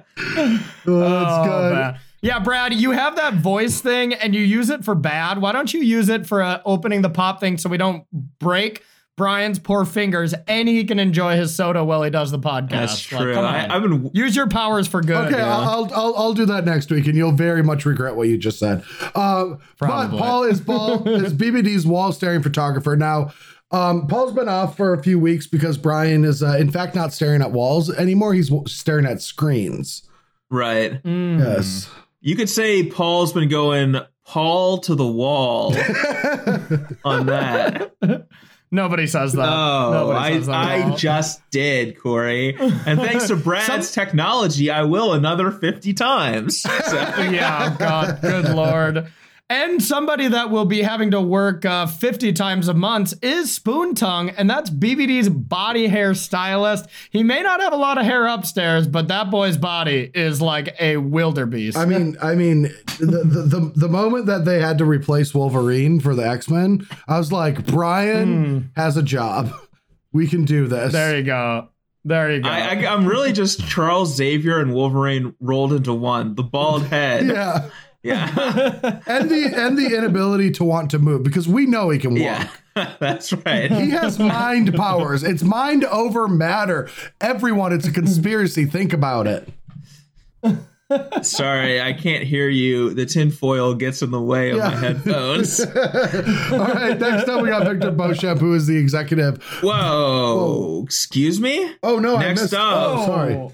Next up, we have David Watt, the special guest screener. Oh no, I Brad fired trying him. Yeah, okay. yeah, he's yeah, still on the yeah. payroll, David though. cannot be silenced. Yeah. Funny how he keeps getting fired, and yet here he is week in, week out doing the best job of anyone. Anyway, Victor Beauchamp. Uh, the executive producer. Um, I don't really know what an executive producer does. Works more intimately with Corey. Uh, bros, bros, Yeah. bros, bros. I'm drinking Jaeger bombs, Jaeger bombs, and Jaeger you, you bombs. you've over heard here. you've heard the saying before, right? Bros before executives. Yeah, I Yeah. have heard Oh, that. of course. Yes. Yes. yes, Well, Brad, we say that often, being brothers. Yes, bro. I've heard. And bro- I- we do honestly- we do refer to our parents as executives. Yeah. Well, I yeah, I was gonna say, bro, I do put you before any other company executives. Yes, Any yes. of in, them. in, So, in the, just in the case know, of Victor love. Beauchamp, it's bros before bows. Ooh. Oh, Shams. I don't know. I'm about to throw a I'm about to throw a bow at Brad for all these voice uh, copying Mm. things. So Oh, oh You wait, got a am I infringing on, to on pick your with rights? them. you're doing something. You're infringing on my fucking patience. That's what you're infringing on. So, are you saying we should edit some of this out, Corey? I think we should. And the person to handle that is definitely Sultan Abbasi, and that is our heavy editor. We have a regular editor, but when just bullshit episodes like this occur, you know, our regular editor has to leave, and then we need a heavy editor to step in, and that's Sultan. So next up, we got Pierre Vendelbo, and and now Pierre is uh, the BBP companion that can't be played from the sideboard. Oh, Well, you know, he- shit. I think Pierre gave me a job change, and I am not. I'm not managing this well. Time Ghoul, Time Ghoul. Why are we not managing this right? Because I was going to Hmm. say that Pierre, that's an outdated position. I was thinking Pierre could be two Yorion's main deck. Yeah. Oh, yeah. as, as BBP companion in the main deck. Yeah, yeah, BBB companion in the main deck, but no creatures that have come into play abilities. Yeah, unfortunately. Pierre, Pierre can, can you message? can you message me again and tell me what uh, what updated job you want again? Because I forgot where you sent it to me, and I talked to so many people because I'm so famous. That's not true. Uh, well, we'll be able to blame Time Ghoul for that poor management, and of course, as always, we can blame at Shaheen Sarani on Twitter for for any misconduct there. Pierre, make sure to uh, tag him in some uh, in some words. What a Yeah. shitty situation. We might need to process it. Oh, Hmm. who could do that?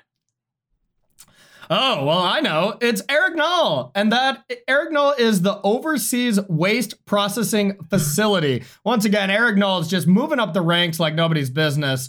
You know, just just all of a sudden is just running this trash game. Yeah, I mean, this was a dump of an episode, so we needed the So- yeah, we needed the Yeah. we needed some processing on that. Thank, thankfully, we also have. excuse me, sorry, I needed to take a moment to learn how to pronounce Simbuol. Simbuol. No, no, no, no, no, no, you got that wrong. It's Simbuo. Yeah, that's it. What you just said. Sim- oh yeah, Simbuol. Yeah. yes. Uh, executive waste management processing operator. Um. Yeah, yeah, executive that- waste that's- processing operator. Uh, that's we, his job. we sent Simbai overseas to to uh, to do the overseas waste processing facility, It's as, it's as simple as that. All right. and we're What do we stuck in America still with record breaking COVID numbers. Yay! Yeah, Sim Simuel was really pissed about the location change, but now is just thanking their lucky stars. Yeah, so IPA for breakfast, uh, Speak of the Devil, is our master bartender, which is helping us get through these Mm. hard and challenging times. Mm, yep, getting through these hard and challenging times with a stiff drink. So thank you, IPA, for breakfast. I didn't know that IPA for breakfast was the devil, though. Well, Hmm? well, IPAs are the devil. Okay. Whoa, But only when you have Brad, them- ju- just because you, Just because you're not hopping on the IPA train, man, doesn't mean Okay, you gotta. I'm There's a knock lot of, be a lot of backtracking I'm here gonna from be, Brad. I'm gonna be honest. IPAs just taste like pennies to me, like metal. I don't know why, Hmm. but whenever I taste an IPA, the rest of the taste is fine. But it's almost like if I like put two rusty pennies in my mouth and then drink Coke Zero, and I'm like, wow, this tastes really good. But I taste pennies in my mouth. Whoa, whoa, whoa! How do you know a lot what of our- pennies taste like so Like, well? no, no, like no, money. no, of no, course, no, you didn't no. put money in your mouth when you were like a child. Oh, of course I did. I'm yeah, just I still, I still you. Yeah, remember. I- it's also the smell, right? Like you can smell coppers and Oh, and yeah. metals. Like Yeah, that's what yeah, that's IPA reminds me of. It's the smell of But it, Bradley, the taste Bradley. of it. God, you're the like you're like. Half of- you're like making me think of the Nathan for you episode where it's like, what does this taste like? It tastes like shit. So you've tasted shit? No, Yeah. it just tastes like shit. But how would you know? yeah. Have you tasted shit? That's that was that was the uh, yeah. That's uh But Bradley, you know half of our listeners drink IPAs. You're really, you know, Split- distancing yeah. ourselves from all of our listeners with your individual taste on something. That's not cool. yeah. I mean, every kid's put money in their mouth at some point. For me, that total was one dollar and twenty three cents. That's how much money I've had in my mouth over the course of my life. Corey, we're gonna learn a real example here. I can say I don't like IPAs. Not that I. I'm not saying IPAs are shit. You can say you said they taste like pennies. To me. Are you saying pennies taste everyone good? has different taste buds. You are not gonna get away. Everybody has different taste for shows as well, Bradley. yeah, you my can point also to say that you don't like it. You can't say it's a bad television show. make. Mm. I'm glad you connected this to to to You're the arguing uh, in bad office. faith, sir. Well, that's because I'm drunk because of IPAs right, we for need, breakfast. we need what do you someone want to handle me? our bullshit when we get off the rails. All right. Thank God we have one last member of cast and crews for just episodes like this, and that's Samuel Stroman, and that is our public relationship relations relations expert. expert. Our public relationship expert. Once again, the master bartender strikes again here. I've uh I'm quite hammered. So. Oh my God. Well, that is our entire cast and crew. Thank you so much for showing support on the Bash Bros podcast. If you would also like to become part of the cast and crew, you can do so by going to patreon.com slash Bash Bros podcast and become a patron today. Thank you everyone for listening to another episode of the Bash Bros podcast. We'll be back next week when we talk about four color Yorion or some other standard deck when we do a deep dive. I can't wait to come back next week, and I will see you then. If as long as I haven't quit because of all this stupid episode bullshit that I have to deal with. Okay, but I will see you then. If as long as I haven't quit because of all this stupid Oh episode my bullshit that I have to deal with. Okay, bye. And I will see you then. If as long as I haven't quit because of all this stupid episode bullshit that I have to deal with. Okay, bye. See y'all.